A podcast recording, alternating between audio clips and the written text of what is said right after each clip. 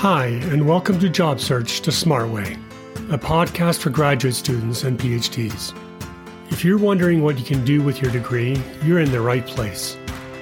You'll learn top tips and strategies you can apply to build an impactful career and meaningful life. Your host, Dr. Maren Wood, will share evidence based research so that you can job search the smart way. Hello and welcome. I'm Dr. Maren Wood. Thank you so much for joining me. Today on the podcast, I want to talk about two stories that have been circulating on social media this month. Both of these stories help illuminate the harm that comes to PhDs because of an academic culture that celebrates suffering and sacrifice as the only way for us to achieve the life that we want to have for ourselves. With too few good jobs and an abundance of talent within academia, institutions are not motivated to, to attract talent. There's an abundance of talent, there's abundance of people willing to accept low pay, work long hours, move anywhere to just remain in academia. And so, what we've been seeing with the rise of adjuncts and the exploding number of postdocs is a bit of a race to the bottom. How little money do people need to offer in order to have somebody willing to teach high quality, excellent classes to students? How little can we pay in order to attract the best scientists to work in our labs? And because academia celebrates itself as a superior space, separate from you know, the the sellout of industry, the dirty, you know, capitalist culture, um, so many PhDs are willing to remain within academia in conditions that are not conducive for their own mental health, financial futures, or for those of their, their families and, and communities.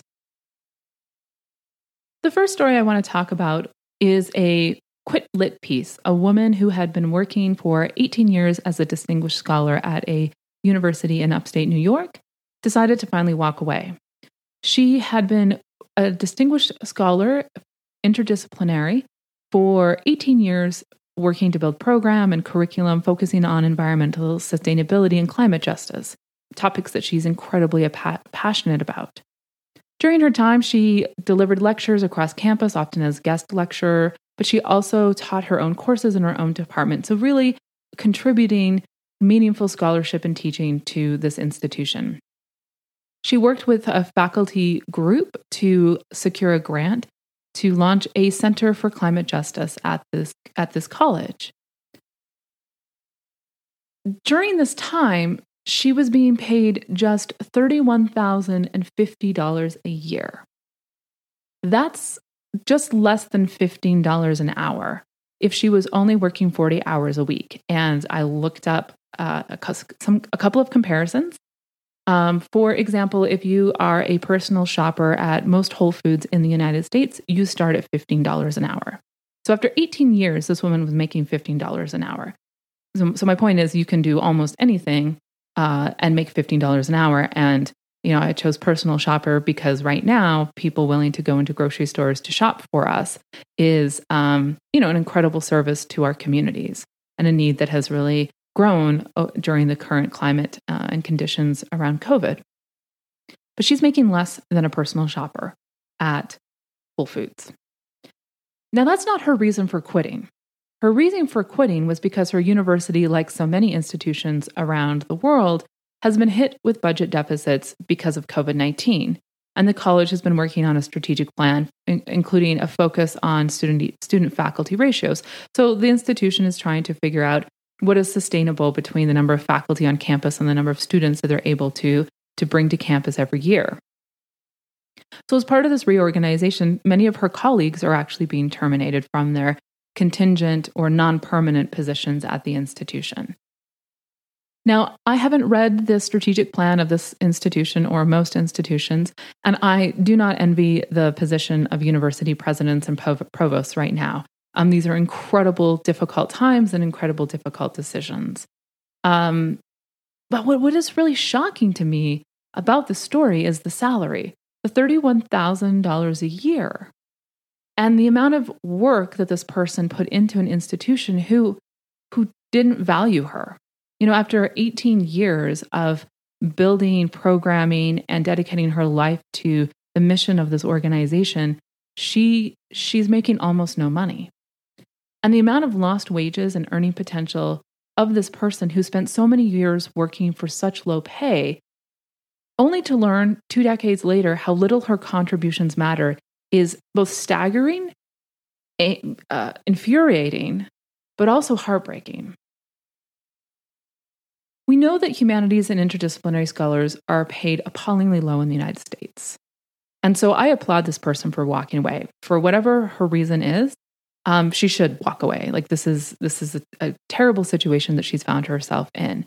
But of course, I can't help but wonder in our current climate if this institution won't be able to replace this $31,000 a year salaried position with one for even less. Like, how many people will be willing to apply for a job that pays even less than $31,000 a year with the hope that they can stay in academia, with the hope that they can continue to publish and, and work, and on the assumption that this might be the only place where they could do climate justice or the work that they that they want to do. So I really hope that in that this person who's decided to walk away learns what we have learned through our research at Beyond the Professoriate, which is that there are so many ways for people with advanced degrees and an incredible range of skill to make meaningful contributions into society. We're not trapped in higher education. We might be there because we lack the awareness of other opportunities, or perhaps there, for this particular person, there was enough of a payoff between what she could earn elsewhere, doing almost anything else, and the work that she chose to do. But the research, the education, the programming, there are lots of other spaces in which you can achieve these kinds of things in and around social justice causes. And there are many nonprofit as well as for profit companies who are very interested in taking action against climate change. And so there are a lot of opportunities for this particular person. But for those of us interested in social justice broadly, we're not limited just to academia unless we buy into this myth that there are few spaces for us to do this work or have the life that we want. the what we have to do as academics, as PhDs, is decide to opt out of this race to the bottom. We have to choose to take our, t- our talents and our skills and go elsewhere. Because so long as we are in this, the academy telling institutions that we will work for less than $15 an hour, they'll pay us that. And you know, I'm Canadian uh, by birth. I was raised in Canada. I came to the, States to do my PhD. So I'm here for unions. I'm here for collective bargaining. I'm here for all of those rights. But there is a reality within the United States in, in that that's not going to necessarily be a pathway that will alleviate this problem anytime soon. There are laws that regulate collective bargaining and unionization uh, that make it almost impossible in most states to achieve this. So until we are able to say, no, I will not work for $31,000 a year for you because I can go into industry or a nonprofit and make two, three, four times this, and I can still make a difference and I can be respected and I have options. So that if my employer decides to stop paying me what I, I'm worth, I can go elsewhere. I'm not trapped. I don't have to blow up my life uh, here in Denver, if I am working as a digital marketer and I don't want to work for that company anymore, I can go get another job. But you can't do that in academia. When you are in these positions, when you are in these tiny college towns, when you are uh, limited in the career pathway because there are few, too few jobs and just an enormous amount of talent, well, now you're competing for the race to the bottom. The second artifact I want to talk about is a job posting that's also been making the rounds, uh, if you can call it a job posting. And so there's an elite institution in Boston in their Women and Gender and Sexuality Studies program. They're seeking one to three scholars of any rank or discipline to apply for a visiting scholars program. Now, this visiting scholars program is not funded, or rather, in the job ad, they say they, the person needs to be self funded, meaning that you can get access to an academic institution if you land this visiting scholar's position, but the institution won't pay you anything for your time or your labor. The job ad also, again, if we can call it that, promises email privileges, access to the library, and participation in a reading and writing group. Uh, so you can come to seminars and you can do work without pay. Um, depending on COVID restrictions, you may be able to share a common area and access the library. The requirement is for the visiting scholar to be in residence. So, were you to get this, you would have the opportunity to relocate at, on your at your own expense to live in the city where this in Boston. So, if you don't already live in Boston, there's no money to help you relocate, so you have to pay for that relocation on your own.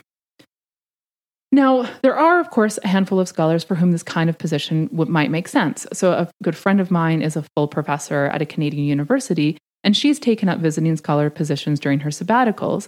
Uh, and so she would be self funded in that she has a salary and she's maybe doing archival research in a city and being part of an intellectual community of scholars while she's on sabbatical would make sense to her. The problem is there's, no, there's nothing in this job advertisement that restricts the position to people who have funding. And of course, there's the other issue of um, if you are all are already in the system, well, now you can take advantage of this. But if you're not already in the system, well, we have no room for you, right? There's no funding there for you. So you already have to be winning in this system. You already have to have succeeded to land a position. Um, and if you are not that person, then you know, are you willing to live off of savings? Do you have a, a partner? You know, what is the what are the other opportunities for people who don't have salaries to participate in this kind of visiting scholars program? I mean, it's slim to none. So, yes, there are people who are already in the system, who already have landed uh, tenure track positions, for whom these kinds of opportunities might be uh, advantageous and might help them with their scholarship. But there's nothing in this job ad that limits this, the applications to people who are already employed elsewhere. And what to me was so interesting about this, this posting was the way it was able to just touch on all of the pain points, all of the panic that adjuncts experience when they realize that they are slowly losing their position, slowly losing their citizenships within the academic community, slowly being pushed out as excess, as part of the abundance that we cannot absorb into our system. For those of you who have been adjuncts or have been between academic positions, you know the slow process by which we are stripped of our citizenship within the academic community. It's death by a thousand paper cuts. I remember very well my own panic when I entered the ranks of adjuncts, not being able to apply for jobs on university letterhead. Well, if you got this, you'd have letterhead. Losing my academic email address, so I was no longer affiliated with the university. Ah, this one gives you an email address trying to figure out if how I could access a university library and learning that it really wasn't very possible. Ah, but this would give me library privileges. Not being able to access journal articles. You know, you can go to the library and read books, but you're blocked often as a, as a guest from accessing journal articles. Ah, but this would solve that. Losing funding to travel to conferences, not being affiliated with a university when trying to publish, all of these things that are a prerequisite of this prestige economy that is academia, you slowly lose those. You can feel them slipping through your fingertips, and there's a panic that happens. So that's to me what makes these kinds of positions so problematic is that whatever the decisions of this committee, um, and I hope, you know, I, I don't know, I'm of mixed minds. Like, do I hope that they give it to somebody who has a salary, who can, who's already connected to an academic community, who already has uh, an email address and access the letterhead, but then it's less exploitative? Or do I hope they give it to someone without those things? But then how is that person going to feed themselves? Why are they giving them their labor to the institution? So these kinds of positions just feed on the fears of the desperate, those in the academic community that are slowly losing their place as scholars. This mismatch between the number of available jobs and the overabundance of talent that's driving this race to the bottom is going to be with us for a while. Academia tends to hire in booms and busts. So the first real boom was when baby boomers went to college. And so it's actually not baby boomers who were hired, it's actually the generation just about 10 years older than baby boomers who were hired in huge numbers to staff universities in the late 1960s. And they were all given tenure, and then they remained within academia through the 70s and 80s and began to retire in the mid 1990s. So you had this huge glut of faculty that were all around the same age, hired at very young, who had careers for 30 to 40 years. So you take like 1968, you add 30 years to it. Well, then that's when people begin to retire. At the same time, millennials were about to go to college, and so there was a concern amongst institutions that they wouldn't have enough faculty to teach all the millennials.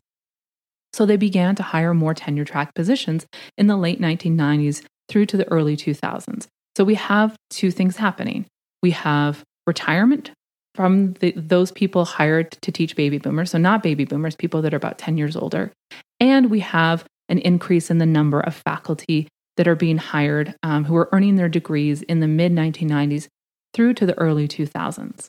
But that hiring was going to stop probably around the time of the, of the Great Recession. So you can begin to see these bubbles. When you're looking at the data, data you can begin to see these bubbles um, forming and bursting through the timeline, through this, this timeline that I'm talking to you about. Now, right now, we have that cohort all hired within 10 to 15 years, that are moving through the ranks from assistant to associate to full professors. And they're going to be in those positions for another 10 to 20 years. Meanwhile, Generation Z isn't going to be that much bigger than the millennial population.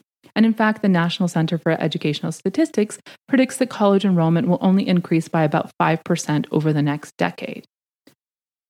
Meanwhile, we, are ha- we see universities who are experiencing enormous financial crunches for a variety of different reasons. States are not providing as much money to state schools. Uh, there's an increased competition to attract students to build better buildings. There's also an increase in regulation. So there's an in- demand for new staff to implement regulations both at the state and the federal level, et cetera, et cetera. So there's a growth in the number of faculty of staff positions that universities are required to have, uh, but they're not necessarily generating a whole lot of new revenue. And so they're beginning to look for ways to cut budgets, just like the the, the institution uh, that we talked about at the at the beginning of this podcast. And because there is an abundance of talent of PhDs who are willing to work for low wages, there's no incentive for institutions to pay more. They are incentivized to attract people to lead the institutions because those people will go elsewhere if they are not offered top top top dollar. But we have too many again too many people in the system that are willing to stay within academia at almost all costs because they are so terrified of what leaving means. The solution is that we must bleed the system of talent. We have to say no to our own exploitation. Now, my politics are for unions and for collective bargaining, but the political reality in the United States is like that's not going to happen anytime soon. It's certainly not going to happen to save your finances or save my finances, to make sure that I'm able to retire, to make sure that I'm taken care of, that I am safe. And, and I'm certain that many of the listeners are in the same position. We have to make capitalism work for us. Yes, we should vote progressively. Yes, we should criticize capitalism when we need to. But if we need to work within this market system in a way that is beneficial to us. So you should go to work at organizations that align with your values and interests, where you will be paid a, a livable wage and compensated for your talent because you are voting with your talent and your time. You are saying, I am actually worth more. I know that I can do more. I know I can be better. I know I can work in better environments. And that's one of the big things that separates business from academia now I know you're like, but Maren, like there's all these exploitative situations. What about, you know, Walmart? What about Amazon uh, uh, warehouses? And like, yes, there are criticisms to be made. But when you talk to people who are in middle class jobs and they work at Amazon, they like their jobs. You talk to people who work at Google, they like their job. You talk to middle class people who work at Facebook, they like their job because those companies are competing for engineers and UX researchers and linguists and uh, uh, computer scientists and data scientists and marketers, they're all competing for talent and they want the best. And to get the best, they're willing to pay for the best because that's what the market demands. And you are the best. You are the best and the brightest. And so you need to move where people will pay you, where you will be respected, where you have opportunities, where you can make a living wage, and where you are not in a position of panic that that long-term trauma stress PTSD that is part of academic culture that is part of that adjunct hell you need to step out of that say no and move on we appreciate you joining us for this episode of Job Search the Smart Way, a podcast for graduate students and PhDs. For more resources to help you launch your next great career, be sure to visit beyondprof.com and sign up for our free events. And remember, smart people work everywhere.